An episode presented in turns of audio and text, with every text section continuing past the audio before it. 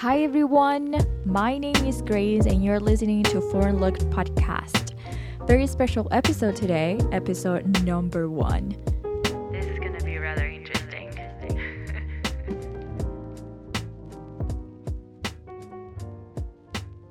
All right, all right, all right. We are doing it. This is it. How are you guys doing? What is up? I am so excited as you probably can tell.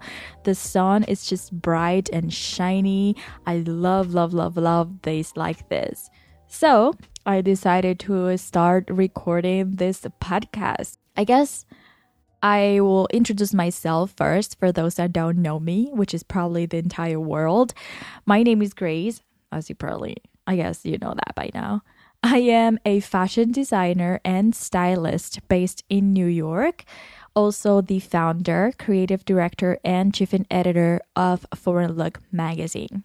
Yeah, nothing fancy, just that. Like, I'm pretty sure nobody knows who the heck I am. Like, who is this chick right here? Like, I don't know.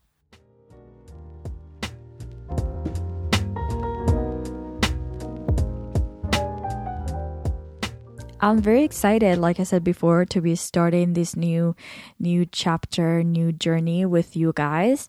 Um, in today's episode, I'll be sharing the process of making Foreign Look magazine. I'll share with you my struggles, how I reach out to people, my inspirations, and just give you sort of, of a backstage view of this incredible process.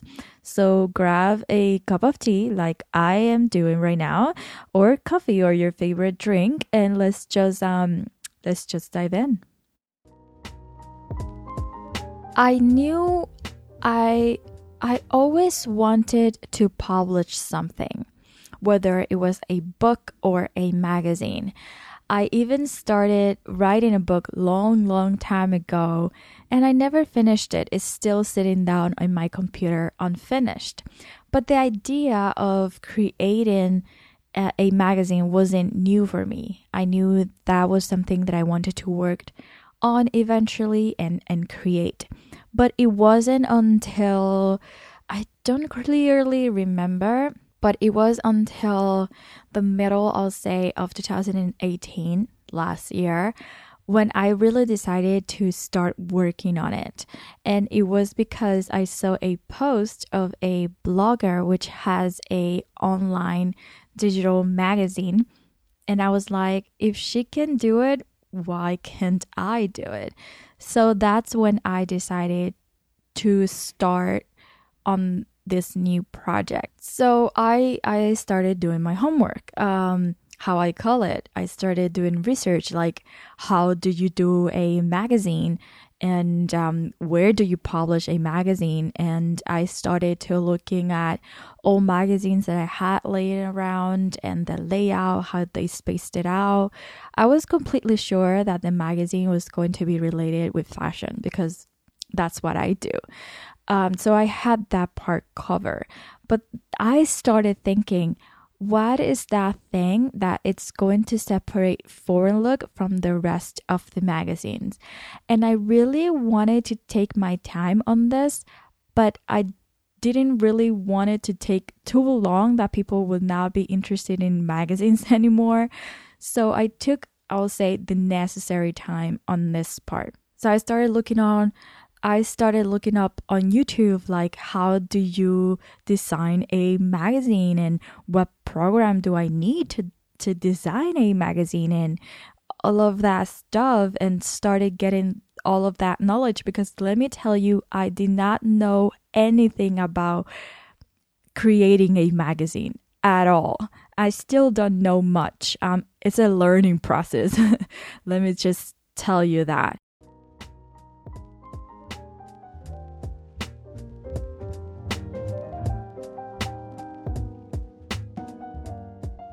After I gathered all the information I thought I needed to create the magazine, I started the design process. And this was yet another challenging part for me because remember, at this point, I still didn't have a name for the magazine. And I didn't want it to, to find a name just for the sake of it. I wanted to find a name with, with a deeper meaning, with, with a story behind it, with something that I will personally relate to. So it took me it took me a while to find the perfect name and I remember this is when I remembered about foreign look. Um, before, Silk Linen was going to be called foreign look, but it just didn't feel right for the brand image that I was going for. So I was like, let me just put this name in my pocket because I like it so much and I know I want to use it in something eventually. So I'm just going to set it to the side and save it for later. So when I was thinking about a name for the magazine, Foreign Look came to mind. I was like, that's right, I have this name here. Let me see how it looks. And after I saw the the cover I was working on, it just felt right. I, I knew in my heart this was the name for it, and uh, that's how Foreign Look came to be. Now, I finally had a name, and that name had a story behind it, and I was obsessed with it, and it really felt close to my heart. But then I'm facing the problem of not having content. I, I was freaking out because I was like, okay, what what am I going to write about? I have this name, I have this amazing story. What what am I going to write about? And this was such an issue for me because I personally consider myself as a bad writer. I'm I'm not a good writer. I mean, like I said at the beginning, I I started writing this book long time ago and still there. I haven't finished it because it's just I'm not a good writer. So I was freaking out, but then I was like, okay, pause went back to that piece of paper where I wrote what the magazine stand for and what I wanted to go with Foreign Look. So I started contacting photographers. But let me go back a little bit. I knew I wanted to be I wanted Foreign Look to be a editorial fashion, lifestyle, and beauty magazine. So I started looking up for photographers on Instagram mainly that would do, you know, fashion editorials and all of that good stuff and started contacting them. I literally just DM'd them or emailed them. And I was like very chilled myself, like, hey, my name is Grace, what's up? I am working on this project. I am the chief editor of this new magazine that's coming out. I saw your work and I really like would like to feature it. And what these people had in common is that all of these photographers were from all over the world. And that's when I knew what I wanted the first issue to be called. And that's why it's called Foreigner because every people who worked on this magazine are from all over the world. And when I bet I went back to that piece of paper, I knew I wanted to feature people that weren't famous. Just put it like that. Because famous people already have the exposure they need but I wanted foreign look. There's so many creative and talented people out there, and I want foreign look to be that little push they need to get their careers further and um, to the next level. So I started contacting people with that in mind. And most likely, they're not going to say no to you because that's what they want. That's what they're looking for. They're looking for that exposure and let others know, hey, this is my work. This is what I do. I'm here, you know. But also, I was, well, I was and I wasn't prepared to face rejection because they are going to be few that are going to say no. And this is to- this totally happened to me. I contact few and they totally say no to me because it's not what they were looking for. They didn't want their work to be featured in that specific way. And that's totally okay. And I didn't really take it hard, but I kept their contacts and I let them know that I have them in my mind for future issues and future collaborations. And that's totally fine but this really pushed me to find the right people that will deliver the message that I wanted to share with this issue. So, when I reached the editing stage, at this point, I was going back and forth to my mood board and my inspirations and editing some things and adding some other things, but I was getting very excited because I'm seeing this idea in my head coming together and I was so happy, very excited because it was starting to look like a magazine and everything was fine. But as much as I would like to tell you this was an easy ride, you know that it wasn't. I started facing major challenges and issues like the program shutting down because I forgot to tell you this, but everything that I was doing before, I was doing it on a seven day trial of Adobe InDesign. Seven days, meaning a week, I was working day and night on this magazine and I forgot. So when I reached the, the end of the trial, the program shut down and I lost everything. And when I say everything, I mean everything the cover, the layout, the interviews, the fonts that I was using, I totally forgot them. And I was just getting so frustrated and, and angry, and I was crying all over the place and um, telling my husband how frustrated I was. And on top of that, I was working on a very old MacBook Pro, which made everything even harder and worse because this program would just take so long to load and changing one single word will take me pretty much the entire day. And it's so funny because looking back at it, the end result that you see in today is not it's not what I started with. I of course I had to to get the program and pay for it with no money pretty much um, and start from scratch.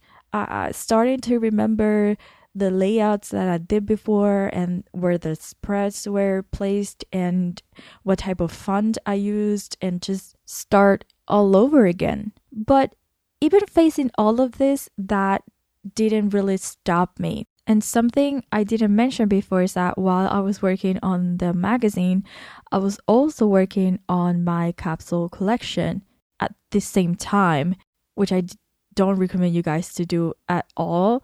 Working on two major projects that will take all of your time and effort is just crazy.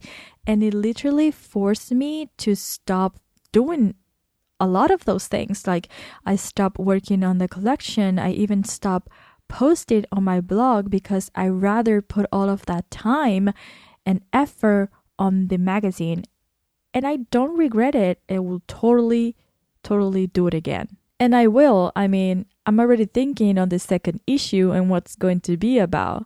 This is truly addictive. Once you start, you can't you, you can't stop. I have learned many things from this journey, but I'm just going to tell you three the three that are the ones that stick out the most to me. Number one is it's not much of a lesson, but it's just something I reaffirmed, if that makes any sense. And it's that I am a very hard headed person.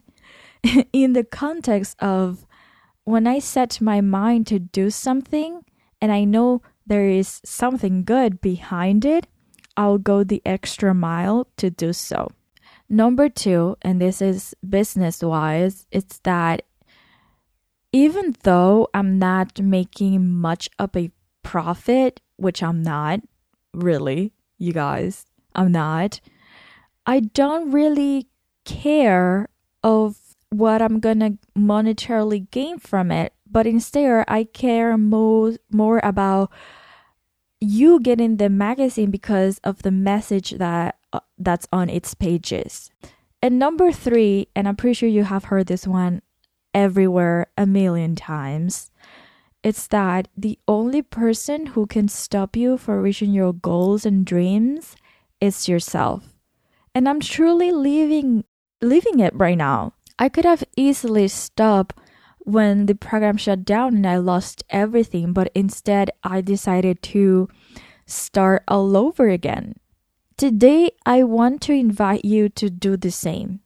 I'm sure you're working hard, but you're facing these huge walls and challenges and obstacles, and you're falling constantly. But I want to invite you to stand right up and do it all over again. It doesn't matter how many times it takes. Because at the end of the day, the only person who cares the most about what you're doing, it's yourself even though I already did this over my social media, I still want to take the time and do it again now and here. And it's that I want to thank everyone who was involved in the making of Foreign Look first issue photographers, contributors, models, interviewees.